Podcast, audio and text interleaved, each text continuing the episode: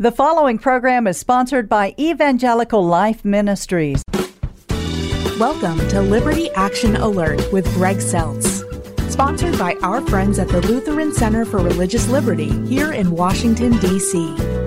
A program that cuts through the chaos and confusion in the culture today by talking to kingdom citizenship, bold biblical principles for a robust public Christian life. And now, your host, Dr. Greg Seltz. Good day, good day, Washington, D.C., and friends of the program all across the country. I'm Greg Seltz. Welcome to Liberty Action Alert. Today it is Easter Sunday. It's Easter week. He is risen. He is risen indeed. Hallelujah. What a day. Uh, what a message. You know, for Christians, uh, this is what Christmas is all about because Christmas was about God entering the world to save it on His terms. So the Bible says that the Father sent His Son, and His Son is God in the flesh. That's come not only to save you and me, but to save the whole world. And that's why we call Him Savior. That's why we call Him the, the Messiah, the chosen one, the sacrificial lamb, which should blow your mind. Why, why is God actually becoming the sacrificial lamb and taking upon himself our sins on a cross. I mean, gods don't do that, superheroes don't do that, but the God who saves you does. While we were yet sinners, the Bible says, Christ died for us. And when he died, that was the victory. Our sins were vanquished. And when he rose again, our eternal life was assured. So again, when we look at this, um, he's he's the sacrificial lamb, but he is the resurrected Lord. And so his life, his mercy, his forgiveness, his freedom, all that is it can be ours as a gift by grace through faith in him. And so for Christians, that's the enduring liberty. That's the first liberty. That's the first and ultimate freedom. And uh, that's the one that that no country can take away from you. But thank goodness our country has preserved the freedom to proclaim that freedoms for all to hear. Which is what's funny right now because one of the big issues is that there are people attacking the First Amendment for us to be able to proclaim this, and they're also attacking the relevancy of the Christian message like never before. And and I find that amazing because a, a lot of the misery that we're in right now comes from the libertine God is dead movement of the 60s. The sexual promiscuity movement, the love the one you're with movement, the materialistic movement. All these are anti Christian movements. And then the one that, that is really gripping our country, because our kids believe it, is the secular statist movement, where they promise that they're going to make sure everything comes out to an equitable end. Well, folks, that equitable be, equitable end will always be uh, an equitable end of misery uh, because that's the tyranny. That's the foundation for tyranny, not freedom. You know, I just was thinking about this. All the stuff that's been hoisted on our culture from the sexual promiscuity movement. You know, now we're teaching our kids to go down this sexual identity rabbit hole, and and and whether it's STDs or broken relationships, boys and girls are at war with each other. They don't even know how to talk to each other, and they both want to dehumanize the other and hope that they'll get their needs met. It's just crazy. And then when we have these ridiculously intimate relationships with people we don't even know, and it breaks us all down, uh, then if we have a child, we treat it like a disease now, and we want to abort it. And we've got 64 million uh, children aborted uh, since 73. It's crazy. Then comes the materialist. And by the way, the materialist is built on Darwinian secularity. And folks, I mean, just think about it. Survival of the fittest, you're just an animal, there's some species better than others, is the foundation of racism and the dehumanization of humanity. It's why Margaret Sanger was a Darwinist before she started Planned Parenthood. You know, it's just, it boggles my mind that we teach that like it's something really important to know, but we don't teach the truth that you're created in the image of God and that that unites humanity we don't teach that you have purpose in life because God is ordering life and God actually holds all life accountable. We don't teach any of that today. We just teach that life is meaningless, and then we're surprised when kids don't know what to do with their lives and feel empty. And then finally, here comes the statists who say, Don't worry, we'll all bring it to a conclusion. To me, the freedom that comes in Jesus Christ and the person and work of Christ is not only more relevant, it's even more powerful today. He's the way, the truth, the life. He is the light of the world, and it shines even more brightly in darkness. So, again, for, for Christians, this is the first liberty. It's an eternal uh, gift from God, and no earthly power can take it away. That's the good news. Don't fear those who can kill the body, says Jesus. You know, fear those who can kill the soul. Fear those who want to take away your spiritual heart and your relationship with God. Uh, this is a freedom that is offered by God. It's a gift, and that's why it's a thing that makes life worth living, people worth loving, righteousness worth pursuing at all costs, because faith in Jesus makes your life meaningful. Because He's the God who created you, He's the God who redeems you, and when He directs your life, he knows better for you than what you can know for yourself. So, the ultimate first freedom is by grace alone through faith in Jesus, and it's a Good Friday Easter thing. So, why do we fight for this thing called constitutional freedoms? Well, you know, that's a good question. Uh, that's, that's a really good question. And the simple answer is because we want the freedom to share this good news publicly so that people, you know, can hear about God's ultimate freedom in Christ and they can hear it for themselves and believe. And that's why that's one of the reasons why we're in Washington D.C. You know, I used to be the Lutheran Hour speaker, which was our evangelism uh, radio program since the 1930s. At one time, the, the the Lutheran Hour speaker Walter Maier, he was bigger than Billy Graham. For those of you who know Billy Graham, and uh, and Graham was a, a, big fan of his. And and, and um, again, but just the whole point was is that I was part of that evangelism tradition. Why would I come to D.C.? Well, because I want to maintain the religious liberty protection so that all of us can be on the radio and so that you can hear this good news. And then you can check this good news out against other people's good news, and you can see the uniqueness of who this Jesus is. We defend religious liberty so you can hear about this message, period. We want to defend the sanctity of life so that you can hear and hopefully believe that your life is sacred from Him, that your life has purpose. And we don't want the state to be the one that determines whether innocent human life is worthy of life or not. There's a foundational principle there that all of us should strive for. We want to defend the institution of marriage because marriage, like good government, is part of God's way of civilizing humanity. And right now, we are living in an incivil and a vulgar world. And one of the reasons why is the literal destruction of the institution of the family. The family is bigger than your personal relationships. And we've got to get back to at least honoring the uniqueness of that. Now, you might have a different view of what marriage is uh, from what the Bible teaches. Although I just want to let you know that it, it's not just the Bible that teaches this. This is something that other countries, other cultures say are the same thing. Um, what I definitely don't want is the state knuckling under the uniqueness of the institution of marriage. There's something unique about father, mother, child physiologically, sociologically, and if the politics gets involved at all, it should be to either undergird that or to get out of the whole marriage business. But we fight for that on the Hill, and we also fight to defend your right to have educational freedom so that our children can grow up and know the moral framework and even the gospel framework that frames all of our worldly knowledge and guides us how to put that worldly knowledge to work wisely. You know, the Bible says the fear of the Lord is the beginning of wisdom.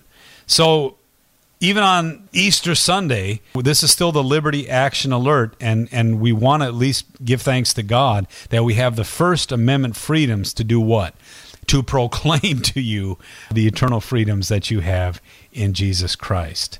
Both are precious. It's just that the eternal freedom, obviously, is the most precious of all.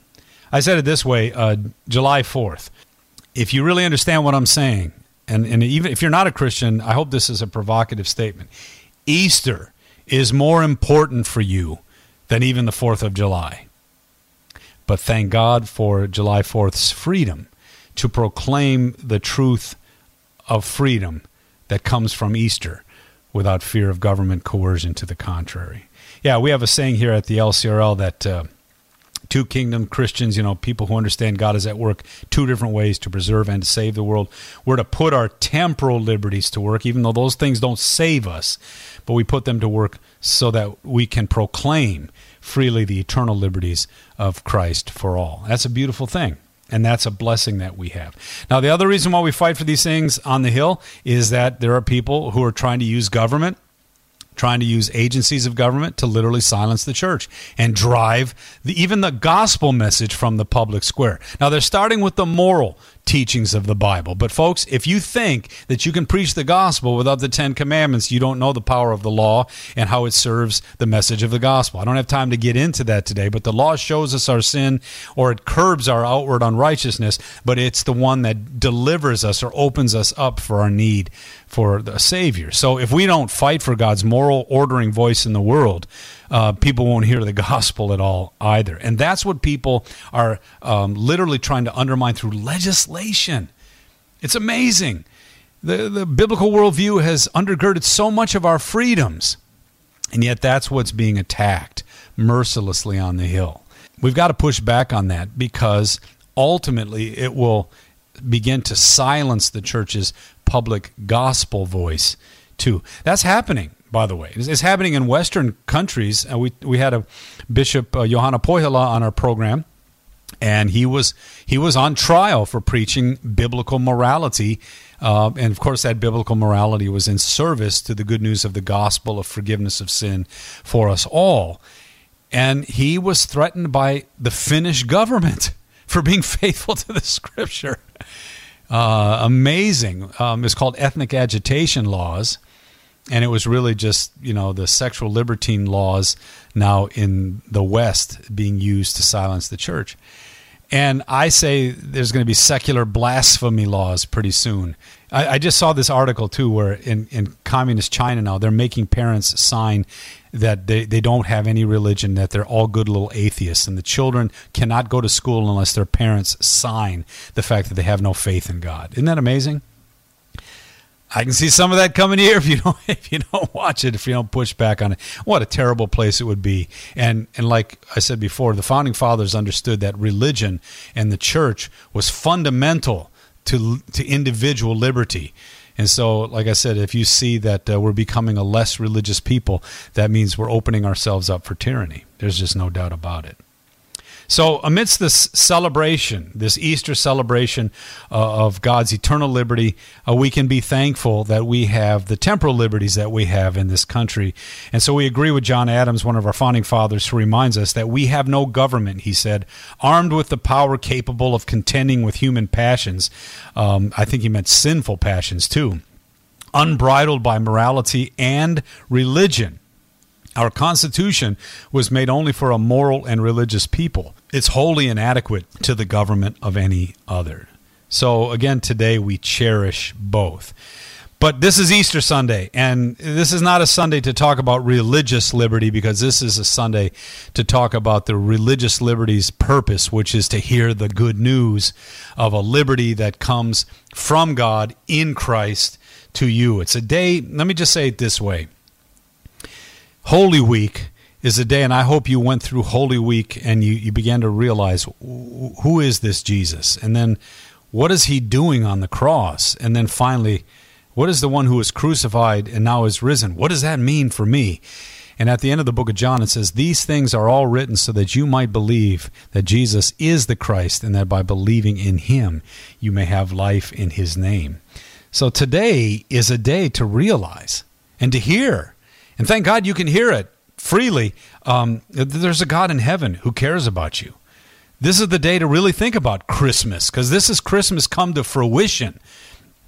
This is God who, who literally has left his tracks, his historical tracks of fulfilling his prophecies so that you can come to the point where you see that all of it was meant to come to fruition in Good Friday and Easter. Think about Good Friday today, why God himself is becoming the ultimate servant to be used as the Lamb of God who takes away the sin of the world. And then think about Easter, where the crucified one who's now arisen says to you, Because I live, you can live also. So God Himself is sacrificed so that we can have His life as a gift. So Easter's about Christ's death, Christ's resurrection. It's about what God in Christ is doing. And that's why it's real hope. I don't know where you are in your, your walk today, but it's about real hope in the midst of a hopeless world. Maybe things are going really well, or maybe circumstances could change, but you can have hope and joy and peace in the middle of both. Not because of circumstance, but because God is at work to preserve and to save you. It's about real faith and courage in a world full of fear. You know, I saw this in the pandemic. You know, the government came with a real power that made people truly afraid. And I kept saying, don't be afraid. Still make your decisions in freedom, in love, and in service, faithful to God and, and in love towards neighbor. Don't let the government just start to coerce you into thinking even how to struggle in pandemics because the founding fathers understood that that's what the whole purpose of the church was. You had to have a, a legally uh, incorporated state, limited in nature, and then a, a, legally incorporated church because the church was the moral voice. It was the gospel voice, even of the culture, and it was especially needed for times of crisis. Well, we've got a secular group of people who are trying to say exactly the opposite of that and trying to demean and diminish. Actually, the word is delegitimize and dismiss. They're not even arguing. They're just saying you don't belong here. Well, I'm sorry, but not only do we belong, but we have a message that we pray even you will see as a message of good news for you. God doesn't just engage this world through the person and work of Jesus to make a sinful world a little bit better place. If that were the case, then government could solve some of our big problems. But the Bible says that our works cannot solve the big issues of life. That's why God had to send his son. And that's why the Ten Commandments, though they are God's word, they actually wind up x raying us and showing us our need for a Savior. And then he literally comes and brings a whole new world as a gift. And that's why the day is coming when what we know by faith, we will also see with our eyes, and then we will see the new heavens and the new earth, the Bible says. So when Christ is the resource, when he is the guide, when he is the power, there is real hope for you and me, no matter the circumstance. I want to just share with you uh, just an application of this Easter message today because that's one of the reasons we still are on the air is to protect this ability to speak this. But then occasionally i guess it's right to speak this so that everyone can hear. There is a real st peter says there's a living hope that you have if you put your faith in jesus christ. Why? Because he is the living savior for you. And paul says it this way in 1 corinthians 15 he says listen if Christ has not been raised from the dead, then our faith in him is in vain and we're the most miserable people on earth. But then he says, But indeed, Christ is risen from the dead, and he's the first fruits. He's kind of God's guarantor of, of your future. So because he lives, you will live also. And God has been making promises and fulfilling promises, and that's really what the book of the Bible is all about. So you can have a hope in spite of your circumstance. And that's an Easter promise that God fulfills because there's veracity, capacity, and tenacity that makes it so. Now, what do I mean by that? Well, let me just let me tell you a story. There was a story about a, a very, very wealthy man, and he went to a school. I think it was in East Harlem, and he was talking about how education helped him get where he was going, and he said how education was a huge thing if if they wanted to to live their life and that they needed to get a good education. So he did something that was kind of unheralded or unheard unheard of. He said, "Listen, if you stay in school and keep your grades up and you get into college, I will pay for your college." And he said it as a promise to every person in that classroom. Wow. Now, the odds were that most of these kids wouldn't even finish school, but something changed. Stay in school, I'll pay the tuition for every one of you. 90% of that class went on to graduate high school and college. Why? Because college was not wishful thinking. That's the way most people have hope that is what I call wishful thinking. They don't have any capacity, no veracity, and no tenacity that'll make it make it true. But this was a promise that he could fulfill because it was built on a promise that he was telling the truth. He had the capacity to make it happen, and he had the tenacity to see it through. Well, if I understand the Easter message, and I think I do, uh, today you have something way more important than that. You have a solid, eternal hope available to you because the very Savior of the world made you this promise. Because I live, you will live also. Now, who is the one promising you this? The one who is the way, the one who is the truth, the one who is the life. So he has the veracity and God has God has demonstrated that His word is something you can count on. He has the capacity. He is God in human flesh. So when the when God comes as a human, He can take your place. He's 100% human, the Bible says, and 100% God. Blows my mind. I don't know how to explain it, but I can proclaim it. But if he's human, he can take my place. And if he's God, he can actually take upon himself the sins of the whole world and vanquish them as the Lamb of God. Wow because he had that eternal capacity. And then, of course, he has the tenacity to make it so. What's that, what's Psalm 23 say? Yea, though I walk through the valley of the shadow of death, I will fear no evil, for you are with me, God. You know, he's, he's this tenacious Lord who cares about us. Um, surely goodness and mercy, God's grace, if you will, will follow us. But actually, the word says will chase us down. God is tenacious with his love. And that's a beautiful thing. And so that's really what the Easter message is saying. The tenacious God brought it all to fulfillment. On the cross, he said, It is finished. And Easter Sunday said, And now it's for you. Amazing. Amazing. And so this week, you know, I just wanted you to get a glimpse of that ultimate freedom. That's why we fight here. We fight to keep that free so that you can hear it for yourself. But our message at the Liberty Action Alert has always been for the purpose, in service to making sure that you can hear that for yourself as well. In closing, I just leave you with this idea, this thought. The package of your ultimate freedom is right right here right now for you. Will you open it by faith? Will you put your trust in the one who has done all things well for you, the one who is Christ the Lord, the one who is God in the flesh, the one who we say today, He is risen, He is risen indeed. That package of eternal freedom that cannot be taken away is here for you. Uh, I was just thinking about uh, it was a Super Bowl Sunday FedEx ran a commercial that spoofed the movie Castaway. Remember that when Tom Hanks plays that FedEx worker, plane goes down, he's got a you know crashes, but he survives on a deserted island, and and he starts to put to work some of the packages that were opened, and he's looking in. But there's one package that had a particular sign on it, and and he just didn't want to open it, so he kept it and that package after the whole movie shows that he goes through all these he tries to survive and then he finally tries to escape and and he's rescued and he wants to, you know, as a good FedEx delivery guy, he wants to deliver that package and he wants to say to that person, that's the commitment of FedEx for you. and then, but when he finally delivers the package, he just says to the person, if I might ask, um, uh, what was in that package after all? And so the spoof is this she opens the package and shows him the contents, and she says, Oh, well, there was nothing really. It was just a satellite telephone, a global positioning device, a compass, a water purifier, and some seeds. Everything he needed to survive on the island, thrive, and be rescued. Well, that's the package that is available to you today in the person and work of the resurrected Lord. He he had, you know, it, it's all there for you. And today you have the political and cultural freedom to open that package of Easter without fear for your life. You can do it in the quiet of your home or with friends in the community. What a beautiful thing indeed.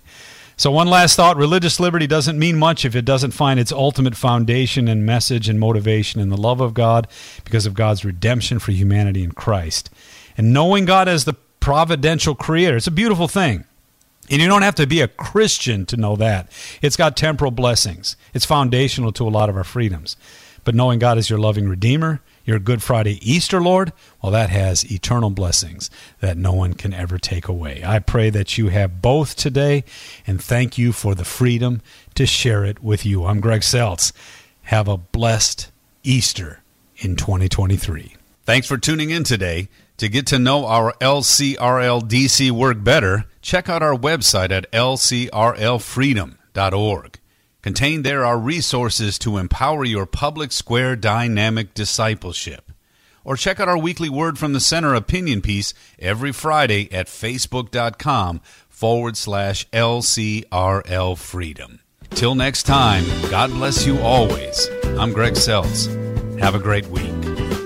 You've been listening to Liberty Action Alert with Greg Seltz, Executive Director of the Lutheran Center for Religious Liberty in Washington, D.C. This program has been brought to you by the Lutheran Center for Religious Liberty.